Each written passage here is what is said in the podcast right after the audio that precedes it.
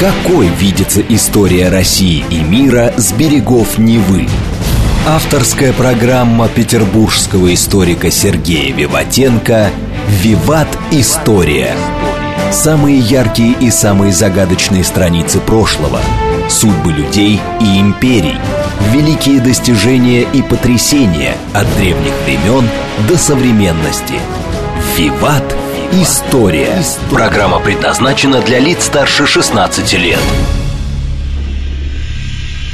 Здравствуйте! Вы слушаете «Радио говорит Москва». В эфире программа «Виват История». У микрофона Александра Ромашова. Я представляю вам автора и ведущего программы петербургского историка Сергея Виватенко.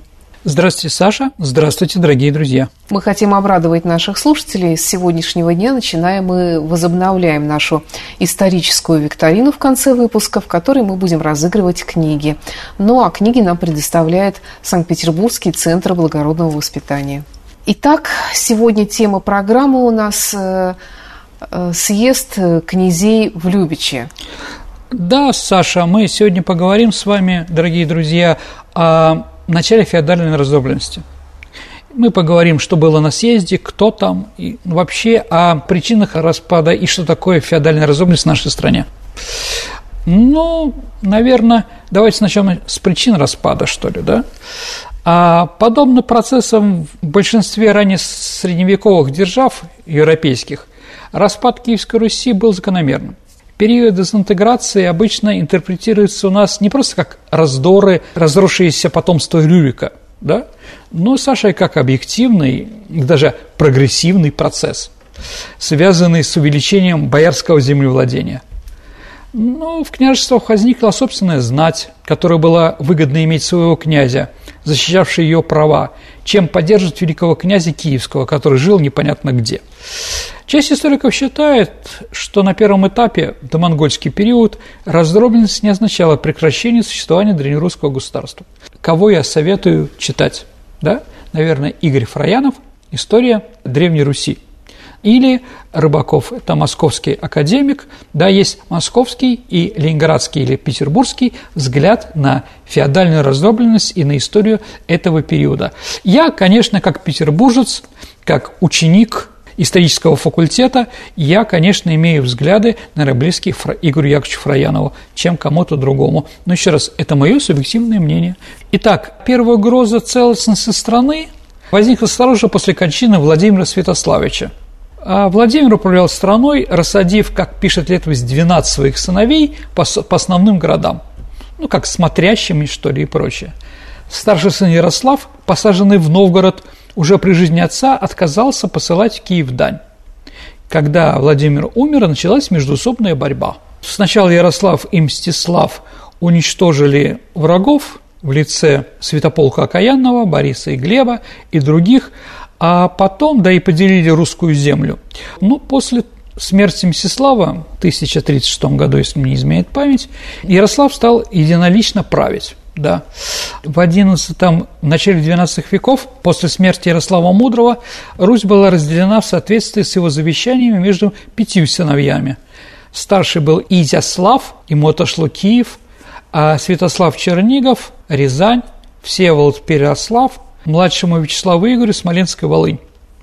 И появилось так называемое лественчное право – это князья продвигаются поочередно от стола к столу, более значимому, да, в соответствии со своим старшеством. То есть каждая земля была поставлена как там больше авторитетной или меньше авторитетной. Ну, сейчас скажем, где больше людей, где больше богатств, где людям, да. Со смертью одного из князей происходило передвижение из стоящих на ступеньку вверх. Но если один из сыновей умирал раньше своего родителя и не успевал побывать на его столе, то его потомки лишались права на данный стол, становились изгоями. С одной стороны, такой порядок препятствовал изоляции земель, так как князья постоянно перемещались от одного стола к другому, да, и считалось это одной территорией. Да? Но, с другой стороны, порождал постоянные конфликты между дядями, племянниками и другими как бы родственниками. И понятно, что князья, ну, я не знаю, там, ну, Переяславский князь. Но это худшее, что только может быть. Это человек, который в приграничье с половцами, которые вот воюют с половцами все время. То есть, да, это как терские казаки в XIX веке. Им дали землю, в районе Терека, да, но оттуда им все время прилетало, как говорится, да, через Терек, и они все время боролись. Поэтому там, конечно, там богатый чернозем, там прекрасный климат и прочее, да, но там а, жизнь не очень долгая была у казаков, их часто убивали. Поэтому, конечно, человек, получивший эту должность, или Ростов Великий, Великий – это здорово. Даже сейчас этот город пытается получить приставку «великий», что, наверное, он заслужил сто процентов. Но это были север, это были болота, это были там, я не знаю, тайга. Поэтому зерновых там с зерновыми проблемами были очень большие, да. А другое дело получить галич, например, где сливарни, где золото, где можно заработать, да. Поэтому люди понимали, ну, как офицер начинает служить в дальних гарнизонах и потом все время продвигается к Москве. Или как Гоголь поставил свою задачу в Петербурге – дойти до Невского проспекта. И вот если мы посмотрим, дорогие друзья, а где жил Гоголь, то все время вот сначала на периферии, потом все ближе и ближе, от квартала к квартал, все-таки к Невскому, да, и последнее его было место, это сейчас Малая Морская. Улица Гоголя. Ну, бывшая, да, поэтому она и называется улица Гоголя, да. Вот, то есть он не дошел 20-30 метров до э, Донецкого проспекта и после этого уехал в Москву жить.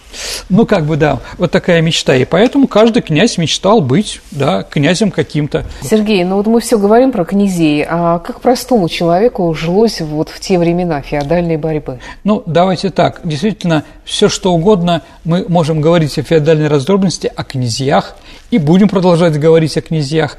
Но действительно, простому человеку о них вообще никто не думал. Вся эта феодальная борьба, методы обращения враждующих князей с рядовым населением обнажают поучение Владимира Мономаха, где говорится, как Владимир, преследуя Всеслава, пожег землю и поевав до Лукомля и до Логошска. Взяв Минск, он, не оставив он у него ни чередина, ни скотины – ну, понятно, да? А вот, кого-то убил, кого-то отправил к себе, а скотину понятно. По сообщению повести временных лет, а, например, Володарь и Василька Ростиславича, выступив против Давыда, придоша ко Всеволожу и взяли копьем град, и зажгося огнем, и бегущие люди от огня. И повелял Василька иссечь всех и сотворим мщение на людях неповинных, и проливая кровь неповинну. Извините, я читаю. Это что за источник? Повесть временных лет. Угу. Она вот так звучит. Ну, по-моему, понятно, да? То есть даже монахи, писавшие под руководством князя все эти вещи, они все равно задаются вопросом, а бедные люди, которых убивают, ну, как вы знаете, да, когда бари дерутся, у холопов чубы трещат. Кроме этого, дорогие друзья, в свои драки Князья нередко вовлекали половцев, поляков, литовцев или еще кто-то там придет, как говорится, да? Вот, поэтому последствия межкняжеских войск становились все более тяжелыми. А, кстати, вот я сейчас прочитал про то, как Минск был разгромлен, да? Он же был осуществлен при помощи половцев. Ну, половцев было все равно, главное заработать, да. Но особенно часто поганых на русскую землю приводил Олег Святославович – снискавший дурную славу современников и потомков. В слове о полку Игореве его называют Гориславович. Сергей, а может быть, пора уже сделать отдельную программу про князя Игоря? Ну, о произведении слова полку Игоря мы с вами говорили. Ну, давайте поговорим об этом человеке. Я думаю, это будет интересно. Угу. Ну, не завтра, но обязательно. Вражда князей Саша нарушала жизненно важные экономические связи между древнерусскими властями. Но опять-таки, да, если говорим а Святополк с Давидом Игоревичем, воевавший с Володарем и Васильком, а не пустили купцов из Галича и людей из Перемышля торговать в этих землях, и, как пишет источник, соли не было во всей русской земле. То есть, если ты враг, ты не получишь. И, как пишет летописец, да, велика беда была, и простые люди изнемогали от глада, без жита и без соли. То есть положение простой чади, помимо войн, крайне осложнились еще стихийные бедствия, Саш. Я думаю, что не случайно, когда приходит одна беда, приходит и другая. В 1092 году летописец извещает, в это лето ведро бяши. Ну, то есть дождь был такой, как из ведра, как у нас говорят. И все превратилось э, в болото или свиные лужи, да. Засуха еще была, конечно, она тоже влекла за собой голод. А голод – смертельные болезни, потому что ешь непонятно что, убиваешь разных животных. В общем, скажем так, все это приводило не к лучшим результатам. Но то, что все это начинается с феодальной политической борьбы, да, потому что просто так этого не бывает. Как пишет, да, только за несколько месяцев от Филиппова дня до Мясопуста, да, в Киеве было продано 7 тысяч гробов, а в 94-95 году отмечалось налетами саранчи, поедавшей всякую траву. Люди оставались без хлеба. Вместо того, чтобы объединиться и как-то Война продолжалась даже при этих ситуациях. То есть, как уже сказал, после известного нам прекращения подвоза соли из Галича, печерский инок Прохор, Киево-Печерская лава, наловчился изготавливать из пепла соль. Он ее раздавал нуждающимся людям, что не очень понравилось торговой мафии, которая соль продавала ну, задорого. То, что народ шел за солью не к ним, на рынок, а к Прохору. Тогда торговцам объяла печаль великая – и они пожаловались на черница князя Святополку. Ну, вот такая вот еще ситуация. То есть даже кто-то по помогал, они все равно делали все хуже и хуже.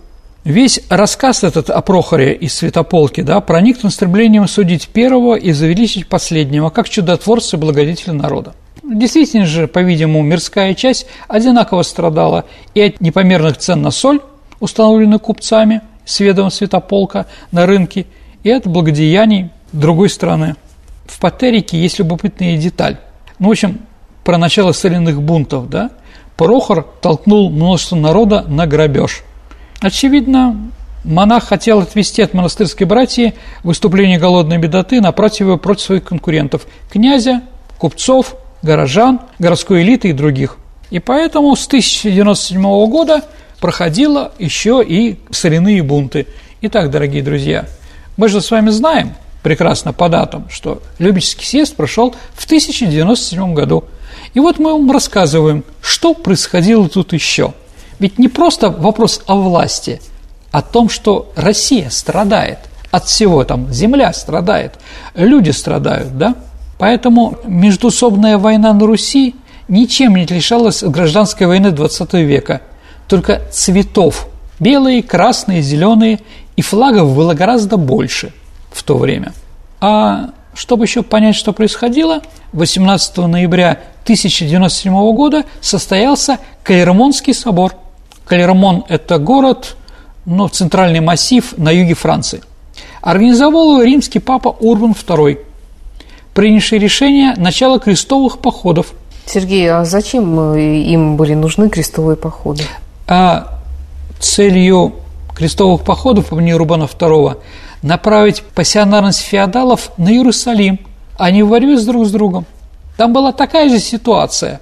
Резали друг друга, грабили и прочее. Уж лучше героями непонятно где. Вот. Любический съезд, решивший, что все имеют право на свой феод и должны воевать против полосов, имел ту же цель. Только, еще раз, Любический съезд да, направил не на святую землю, а против разных там кончаков, котянов, кто там еще был? Ну, Азов. Внешний враг. Да, да, да. В 1097 году по инициативе Владимира Мономаха, а он, дорогие друзья, муж Гиты Уисекской, дочь английского короля Харальда. Да. То есть это был уже представитель нового поколения, следующего поколения князей. Да, и он собирает съезд в Любиче, где было принято решение да, о прекращении усобиц и провозглашении новый принцип – о которой мы все знаем, да, что каждый князь имеет свою отчину. Тем самым был открыт процесс создания региональных династий. А вообще такие вот подобные съезду этому, о котором мы сегодня говорим, они вообще случались еще? Да, они были достаточно часто, они назывались снемы. Снемы. Так вот, это личные встречи Рюриковичей, предпринимаемые для урегулирования разногласий и совместного решения вопросов внутренней и внешней политики а проводились в эпоху древнерусского государства во множестве княжеств с XI по XIV век. Съезды носили официальный характер и имели формализованную процедуру. По форме они представляли собой семейный совет, что отвечало существующему в княжеской среде представлению, что все части Руси управляете братьями одного рода. А в XI начале XIII веков решения крупных съездов, в которых принимали участие все старшие князья своего поколения, определяли политическое устройство Киевской Руси. В последующий период в условиях разрастания династий и наступления феодальной раздробленности уже окончательно появились региональные съезды, проводившие среди княжеских ветвей в рамках той или иной земли, и встречи отдельных князей. При этом, ну, Саш, дорогие друзья, я хочу напомнить, что первое упоминание о Москве, да, это же тоже региональный съезд. Приходи ко мне в град Москов, как там пишется, да, для решения каких-то вещей. Но в историю вошел именно Любич. Ну, конечно. Маленький город э, на границе Киевской и Черниговской области. Ну, а еще особым видом съезда были так называемые роты – регулярные встречи киевских князей с половецкими ханами, предпринятыми для поддержания мирных отношений. А нередко для западно-русских княжества были также совместные съезды с литовцами. Они ригасами назывались. Ну, слово «рига» как раз угу. тоже от этого – по подсчетам такого историка Шевелева, в домонгольский период было до 170 княжеских встреч разного уровня. Ну, как видите, это достаточно много да, и прилично. Да. В историографии съезды Рюриковича рассматривается как особый институт, но его роль, по моему мнению, дорогие друзья, особенно в период раздробленности, наверное, является все-таки недостаточно изученной и трактуется диаметрально противоположным. Но от времени, от взглядов, от места, где ученый работает, это тоже влияет. То есть от признания съездов высшим органом власти до оценки как архаические процедуры, не оказывающие реального воздействия на политический строй. В принципе, ну, первая идея – это, наверное, Пашута, такой историк, а второй – это, ну, наверное, сейчас самый авторитетный историк Киевской Руси. Он живет в Киеве и член Академии Украинской – это Толочка, конечно. Типичная процедура съезда выглядела следующим образом. Князья, каждый со своей дружиной, один не поедешь, понимаете, да, прибывали в заранее установленное место и располагались отдельно друг от друга. Начиналось все это с состояния на конях. Вот, происходил обмен послами, то есть один спускался, приходил, и где-то на середине два посла там, да, ну чё, как там твой там? Да, говорит, вроде не собирается драться. Он сейчас тихий. Да. Ну хорошо. Да. Затем начинался уже сам непосредственный съезд. Местом проведения чаще всего были княжеские шатры, разбитые вне городских стен, потому что внутри городских стен это засада.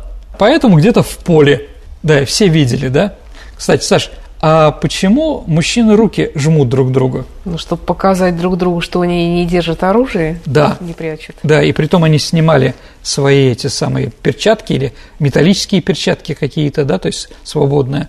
А также, еще раз, да, честь откуда дает, да? Честь – это когда ты открываешь забрала, забрала. да, угу. чтобы видели твое лицо. Да. Но если этот съезд не в поле, а это зима, например, холодно, ну а что они там будут, да? Тогда в каких-то небольших городках, где невозможно спрятать засаду или еще чего-то, или в замках. Ну, иногда в селах, но это редко.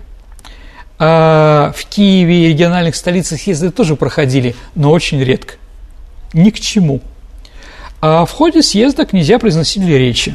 Да, речи произносили это красиво. На трибуне, наверное, это все Ну да, да, на трибуне. Ну, ты знаешь, они в основном восседали возлежали на коврах, вот, и общались друг с другом в таком виде, да? Кстати, как в античности называлось возлежание, знаешь? Симпозиум. Вот. вот у них были такие симпозиумы. Угу. Угу. А какие-то документы вот они э, по итогам, так сказать, подписывали? А, и как чем скрепляли договора? Да. Ну, договоренности имели преимущественно устную форму – и сопровождались риторическими формулами и ссылками на правовые прецеденты прошлого, да, и если я нарушу эту присягу, пусть на меня, да, весь гнев трудового народа, да, или там, да, вот, как же, как же я тебя обману, я же крест целовал определенный, да, так вот, достигнутые соглашения скреплялись крестоцелованием, которое должны были совершить лично каждый князь. Потом крест этот брали и хранили – что в случае, если нарушение и прочее, говорит, вот, этот же крест ты целовал, мы его сохранили по этому поводу, да? Ну и обман считался, конечно, абсолютным грехом и очень остро воспринимался обществом. А, ну, по завершении съезда устраивали пир. иногда несколько перов, даваемых князьями друг другу по очереди, алверды. Да, сегодня, да, у вас, а завтра пожалуйте ко мне на другой холмик, да? Там мой кравчий покажет, как надо разливать вино там или прочее, да? А, кстати, а чем они питались тогда на пирах на своих? Чем угощали друг друга? Ну, Саша, как ты думаешь? Они с собой привозили какое-то Саш, питание? слово, от слова «пир» произошло «пирог», «пироги». У древних было все достаточно просто. Если пряники, они делали из пряностей. Если пили, то пили пиво. Если кисель, он был кислым. Да. Ну и на пирах главная еда были пироги и так далее и тому подобное. Нет, конечно, мясо они тоже ели там, жарили его там на больших вертелах, все это было понятно. Но, в принципе, вот такое, на перо обязательно пирог. Понятно, что осенью можно какие-то фрукты и овощи, да? Ну, у нас разные, дорогие друзья, и с мясом, и с рыбой, да, и с капустой. С картошкой и помидором не было. Ну, тогда их еще не было, Колумб был еще далеко. А вот, да, то, в принципе, как бы такие же, такие же были пироги, как и сейчас. С дичью, с голубями. Да, с голубями тоже, э, с трепухой. Ну, я думаю, что простой князь трепухой не ел, да, из зайчачины. Это считалось мелко, да. А какие-то большие там быки там или еще что-то, это было считалось нормальным. Вот. Саша, а знаешь, для чего нужны были собаки на пирах? Почему все время хозяева с собаками Не приходили? знаю, остатки подъедать. Ну, не совсем, Саша. Они руки вытирали об, об собак, да. Как по-другому? Ну, собак еще лижет руки. Вот тебе и стерильность. Потом руки, ну, понятно, да? Ну и многое другое. Ладно. Пир сопровождался, да, распитием, конечно, из одной чаши и обменной подарками. Их предметами подарки были ну, меха, дорогая одежда, ну, для лошади, оружие или амуниция. Оружие всегда стоило больших денег. Ну, а также редкие необычные вещи. Например, на съезде, как пишет летопись 1160 года, Ростислав Мстиславович Смоленский подарил Святославу Ольговичу Черниговскую акульи зубы. Ну, Зачем? ну, не знаю, видимо, чтобы на шею себе повесил. Красиво. Ну, такого нет ни у кого, да? А Вот, акульи зубы, ну, да. То есть, когда э, переговоры проходили удачно, все это заканчивалось пирушкой. Слушайте, Возле даже когда неудачной пирушкой, а потом они могли друг друга поймать, но мы еще поговорим об этом, дорогие, дорогие друзья. Мы к этому ведем. Так вот, на съезде, который проводился в тереме Любического детинца, присутствовало, согласно повести временных лет, шесть князей. Князья, снявшиеся Любичи на устроении мира, и глаголили к себе рекущие, да, говорили, да, «Почто губим русскую землю, сами на которой живем, и а половцы землю нашу несут разно, и ради суть надо собирать отдельную местную рать.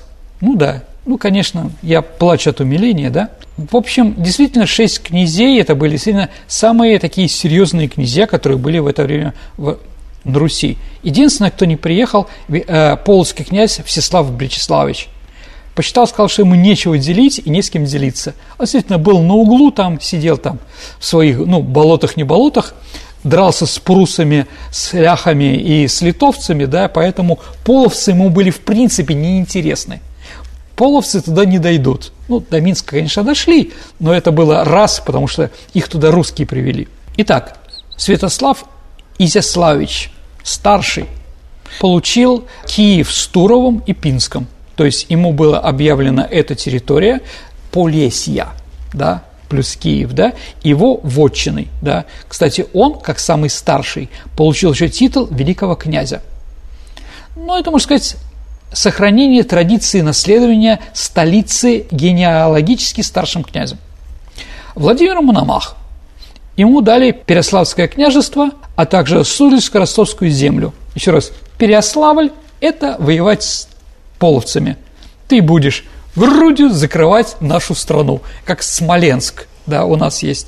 Вы знаете, через Смоленск с запада к нам идут разная сволочь в большом количестве, да, и в разное время.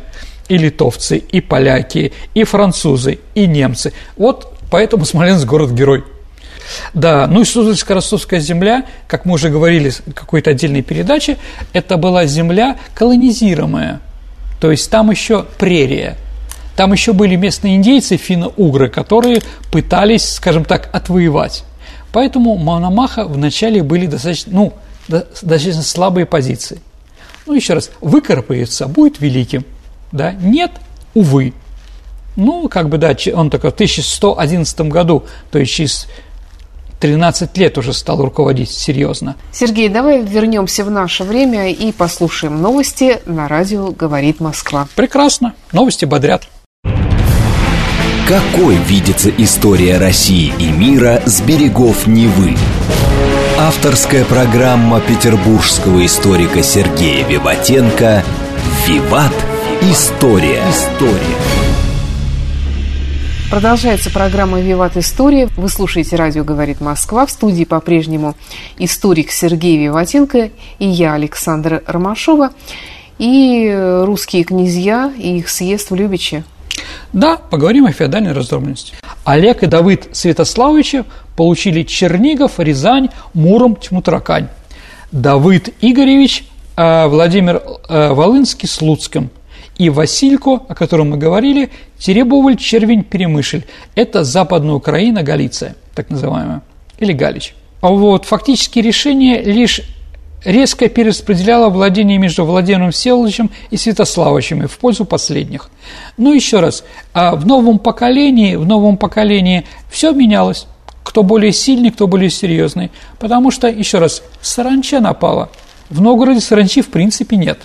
Не долетит она до туда, да? Поэтому, еще раз, где-то на востоке, на севере урожай есть, а на юге нет, потому что там засуха, например, или еще что-то. Поэтому денег больше там, они могут устроить большую, сделать большую дружину или там объединиться с какими-то другими князьями в большем количестве. Поэтому они сильны да, а те ослабели. Или в этом году, ну, в этом поколении не дали талантливого военачальника, ну, нету в этом поколении, да, кого угодно родили, а вот такого вот пассионарного, да, ну, как у Александра Невского все дети были не очень пассионарные. На детях гениях природа отдыхает. Все правильно, Саша, понимаешь? Такие вещи бывают. Поэтому все время переходили эти съезды, да, на которых решалось, кто что получит. Там, да, были какие-то э, места спорные, да, которые переходили из рук в руки. Ну, типа Эльзас-Лотарингия. Сильная Франция, Эльзас, будет Альзасом, Лотарингия – Лораном. Нет, это будет, да, это будут сильные немцы, значит, немецкая, да, и так далее и тому подобное. Съезд провозгласил принцип наследования князьями земель своих отцов – то есть права на наследование каждого из нескольких сложившихся на тот момент княжеств. И были ограничены рамками определенной ветви династии Рюриковичей. То есть, еще раз, больше такого переселения лиственницы поступенчатого не будет, если оно будет только внутри вашего княжества. Сразу вслед за Любическим съездом, который установил больше не будет междусобиц на левом побережье Днепра, все будем воевать против, против общих врагов, Василька с Давыдом После окончания, окончания этого разговора некоторые князья поймали Василька Ростиславовича и выкололи ему глаза. Еще раз, ну, вроде три дня назад что-то принимали, что-то пили, о чем-то говорили. Поэтому то, что они там принимают единогласно, да, да, чтобы это было, на самом деле не для всех. Княжеские встречи сами по себе не являлись, дорогие друзья, средством выхода из кризиса. Однако этим средством были иногда прекращение междуусобных усобиц – или при помощи подобных встреч какое-то решению. И несмотря на вражду с новой силой, разгоревшуюся буквально сразу после Любительского съезда, князья смогли собраться и разбили половцев. Это было в 1103 году. Итак, в середине XII века Киевская Русь фактически разделилась на 13, по другим оценкам на 15 или 18 княжеств по летописной терминологии земель. Княжества различались как по размеру территории и степени сплоченности, так и по соотношению сил между князьями, боярами, служивым дворянством, рядовым населением, вече и так далее. У нас про это была передача, поэтому я сильно на этом не буду говорить. Девять княжеств управлялись собственными династиями. Их структура воспроизводила в миниатюре систему, которая существовала до этого по всей Руси. Местные столы распределялись между членами династии по лестничному принципу. Главный стол доставался старшему роду. В конце XI века за сыновьями старшего внука Ярослава Мудрого, Ростислава Владимировича, как я уже говорил, закрепилось эти территории, которые мы уже говорили, Перемышль и Теребовль, да? ну и так далее. В Черниговском княжестве, мы можем говорить, была династия Ольговичей. Почему такое отчество Ольговичи? Это, или это не отчество, что это? Это, ну, в общем, это, конечно, ну, Рюриковичи тоже не отчество. Это от князя Олега Святославича. Но его называли Ольгой. Да. Ну, так, ну, Олег и Ольга все-таки однокоренные да, имена. Да. Поэтому нам кажется, что что-то женское нет. Это на посовременное женское, да? Ну и прочее. То есть, еще раз, в каждом из этих княжеств а, закрепилась династия. Но, но, дорогие друзья, четыре княжества никаких династий никогда не имели. Первое – Переяславское княжество. Еще раз, оно приграничное, никому оно не нужно – в принципе, да, и правили Переславом младшие представители Владимира Суздальских Мономаховичей. Но периодически и другие князья приходили из других земель. Киев оставался постоянным яблоком раздора, там тоже не было династии. Поэтому кто его захватит? Да? Мономаховичи с Ольговичами, да? При этом область вокруг Киева, так называемая русская земля в узком смысле слова, продолжала рассматриваться как общий домен княжества рода и столом который может принести любая династия. Например, с 1181 года она была находилась в руках Святослава Всеволодовича Черниговского, а в остальной части княжества правил Рюрик Ростиславович Смоленский. Новгород, что тоже понятно, какие династии в Новгороде. Если там есть э, феодальная республика, если бояры решают все, они никогда никакую династию просто не потерпят. Поэтому брали кого угодно – Поэтому Александр Невский, будущий, да, туда приехал, когда ему было 14 лет. Понятно, что в политике он в это время не соображал вообще. То есть Новгород тоже оставался общерусским столом. В 1136 году Всеволод Мстиславич да, был изгнан, и власть перешла к Вече. Новгород стал аристократической республикой. И бояре сами провозглашали князей. Их роль ограничивалась, как мы уже знали по нашим передачам, военной дружиной – некоторых исполнительных вещей и судебных функций совместно с посадниками. Да. А схожий порядок, как в Новгороде, установился в Пскове. Там тоже была, в общем-то, республика. А, до 1348 года. После пересечения династии Галицких Ростиславичей в 1199 году в число ничейных столов оказался и Галич. А что там произошло и когда это было? Ну, при Ярославе Владимировиче осмомысли. А что такое осмомысл? Интуитивная прозорливость, Саша. Чуйка. Угу. То есть осмомысл – человек, который что-то вот, да, где-то какой-то какой орган у него там или печенкой чую, или еще чем-то, да, понимаете, да, вот, на что-то, да. А осмомысл, Саша, известен некоторыми вещами – а в первую очередь тем, что от него сбежала собственная жена, обвинив э, своего мужа в любви к наложнице. Притом жена Ярослава, Ольга Юрьевна, она была дочерью Юрия Долгорукова, поэтому она была, ну, из очень таких, да, но она не выдержала и прочее, да. И свадьба была как связь Владимирской земле Юрия Долгорукова и Галича. То есть, да, это было, должно укрепиться.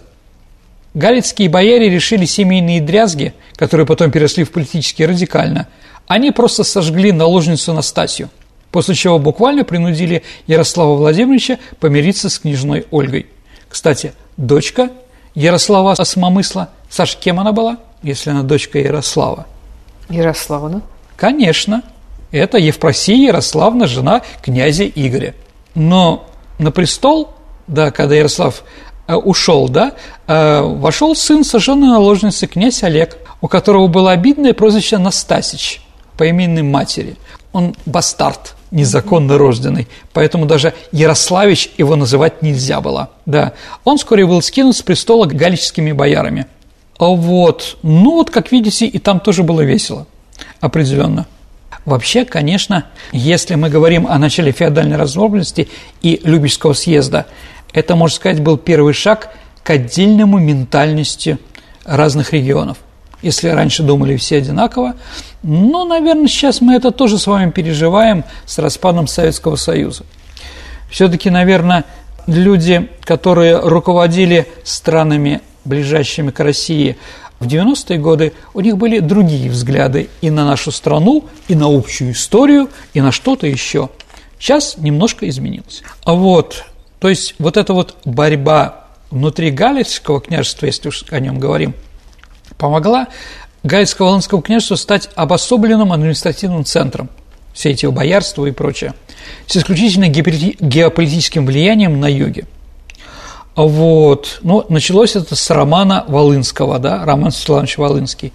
И в результате объединения двух соседних земель в 1199 году возникло Галицко-Волынское княжество, которые были знаменитые, да, сын Романа Даниил или Мстислав. Итак, в этот период, дорогие друзья, сколько там маленьких княжеств не было, все-таки были четыре, которые решали какие-то вопросы. Да? Это Суздальское княжество на востоке, Владимир. Волынское, как мы сказали, на западе, Галич. Также Смоленск и Чернигов. То есть вот там были четыре субдинастии, если так можно назвать. Да? Это Юрьевичи, от Юрия Долгорукова. Угу. Это Андрей Боголюбский, Всеволод Большое Гнездо, а потом Ярославль, Ярослав и Александр Невский. Угу. Да? А вот это Изяславичи, это как раз вот люди волынские, все эти романы, галицкие, Даниилы галицкие. Изяславы – это Смоленская, да, и Ольговичи в Черниговской области. Остальные земли, Саш, в той или иной степени все-таки зависели от них. Хорошо, а в таком случае какова была роль Киева? Для киевской земли, превратившейся из метрополии, ну, можно так назвать, столичного региона в простое княжество, было характерно неуклонное уменьшение политической роли. Понятно, что все накушались и больше не хотят. Территория самой земли, оставшаяся под контролем киевского князя, тоже постоянно уменьшалась, как шагреневая кожа. Одним из экономических факторов, подорвавших могущество города, было изменение международных торговых коммуникаций. Путь из варяг в греки закончился, то есть он, как мы помните по нашей передаче, он являлся стержнем для образования Киевской Руси.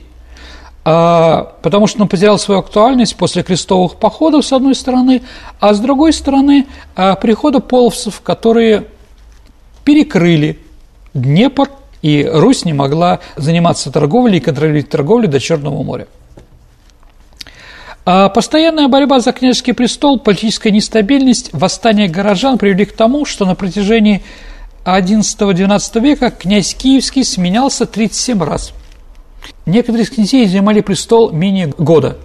Так, Игорь Ольгович и Глеб Юрьевич были убиты киевлянами, но меньше, чем год его правления. А Изислав Давыдович и Ростислав Мстиславович занимали престол трижды и дважды были свернуты.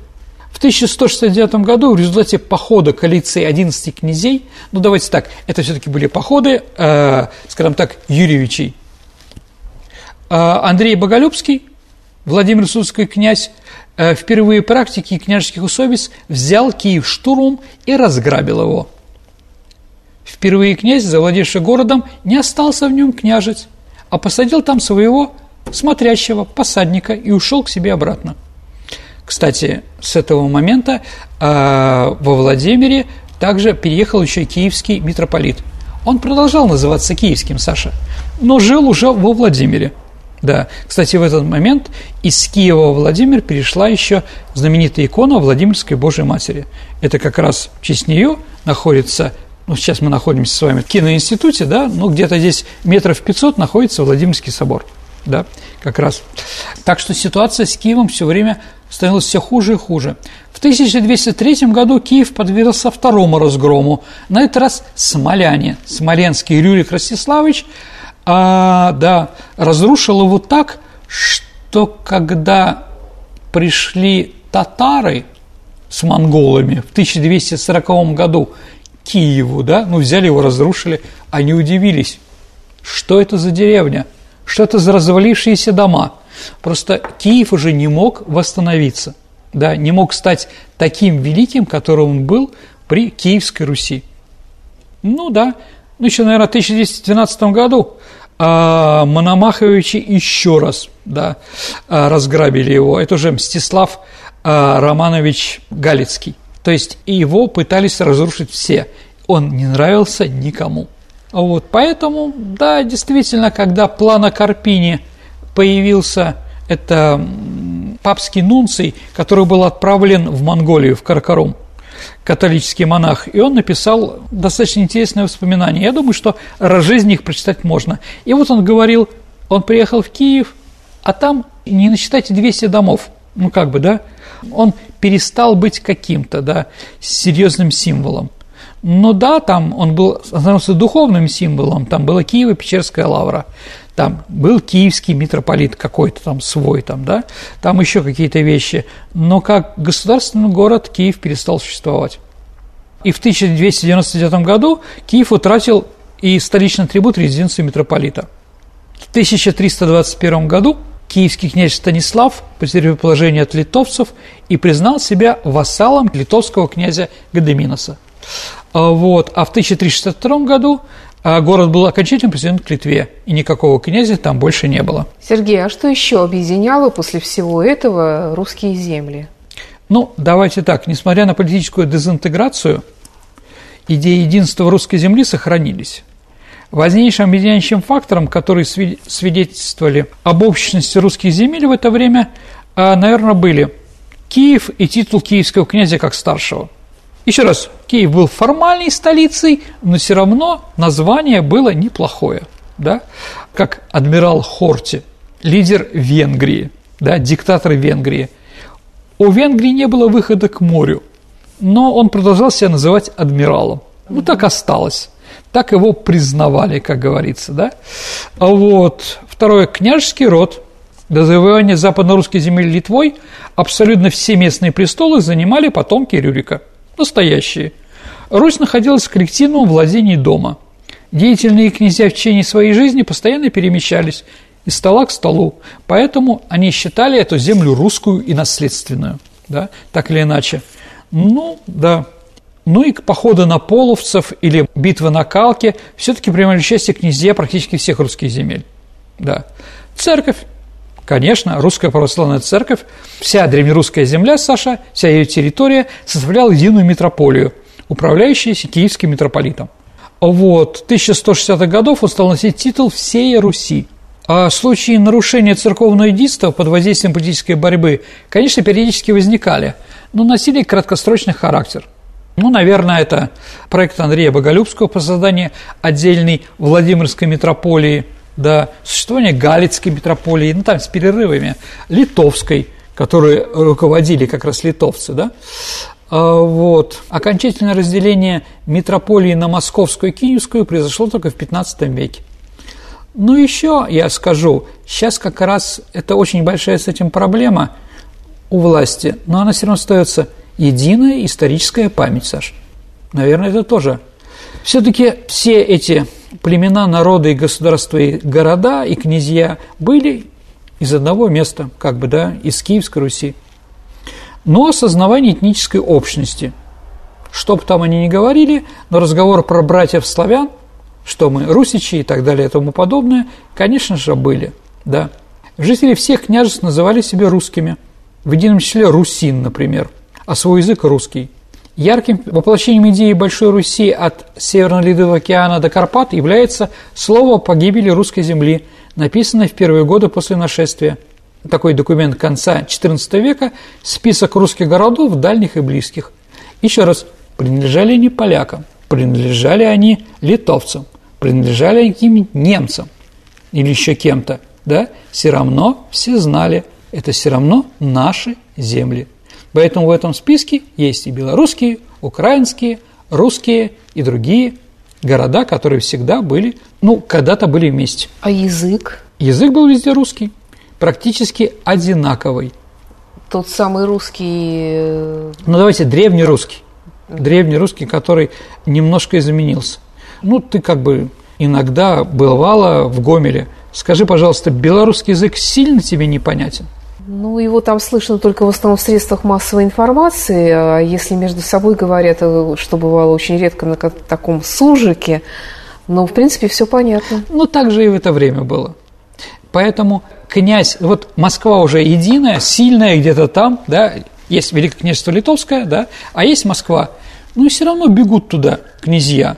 Глинский, я не знаю, тот же самый Романов, Бояре, да, они приезжают там, Пересветов, они что, приезжают и учат э, язык, да, у них такой жуткий акцент, что над ним издеваются как-то? Да нет, конечно, они говорят на том же языке, да, сто процентов. Сергей, э, в таком случае расскажи, а были ли какие-то плюсы в феодальной раздробленности? Ну, давайте так, наверное, все в жизни исторично, есть начало, есть конец, и что-то появляется новое, да? Поэтому, наверное, феодальная раздробленность для времени была закономерным явлением. Раздробленность на первых порах способствовала динамическому экономическому развитию регионов, русских земель, росту городов, расцвету культуры. Да, если раньше была только культура киевская, да, как в Киеве, или, вы знаете, в советское время, да, как в Москве строили везде. Вот, поэтому, да, архитектура, стилистика, культура насаждалась из центра, а теперь появляется много разных, да. И мы знаем там северно-русскую архитектуру, Новгород и Псков – южно-русскую, западно-русскую, московскую и так далее. Это не случайно, да?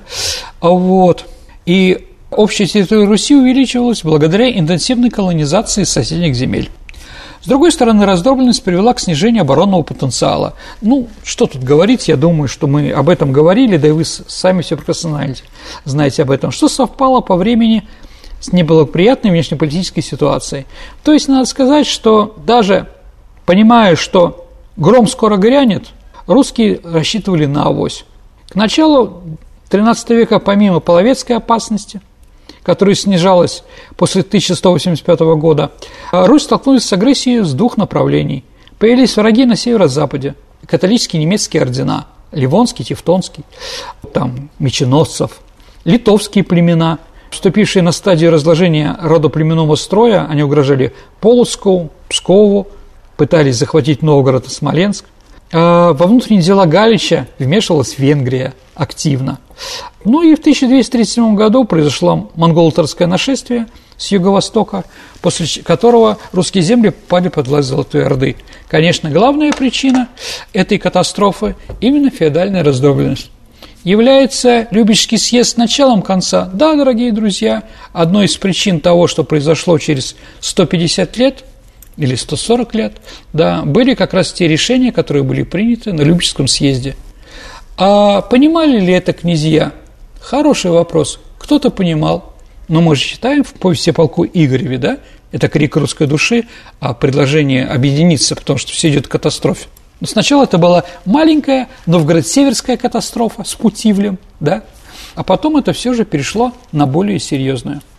Поэтому, конечно, феодальная раздробленность, она разная, о ней можно говорить разные вещи, и положительные, отрицательные что-то найти, прочее, но если мы говорим в таком в чистом остатке, конечно, это катастрофа. Ну, не захотели, да, уже другой менталитет был, не захотели слушать друг друга князья, и это привело к тому, что вообще перестала быть хоть какая русская государственность. Спасибо, Сергей, за интересный рассказ. Эм, я напомню нашим слушателям, что мы возобновляем нашу историческую викторину, в которой мы разыгрываем книги, которые нам предоставил Санкт-Петербургский центр благородного воспитания. Да, дорогие друзья. Итак, а вопрос у нас связан с этим периодом. Ну, не знаю, сложно, не сложный, но давайте как бы его разыграем.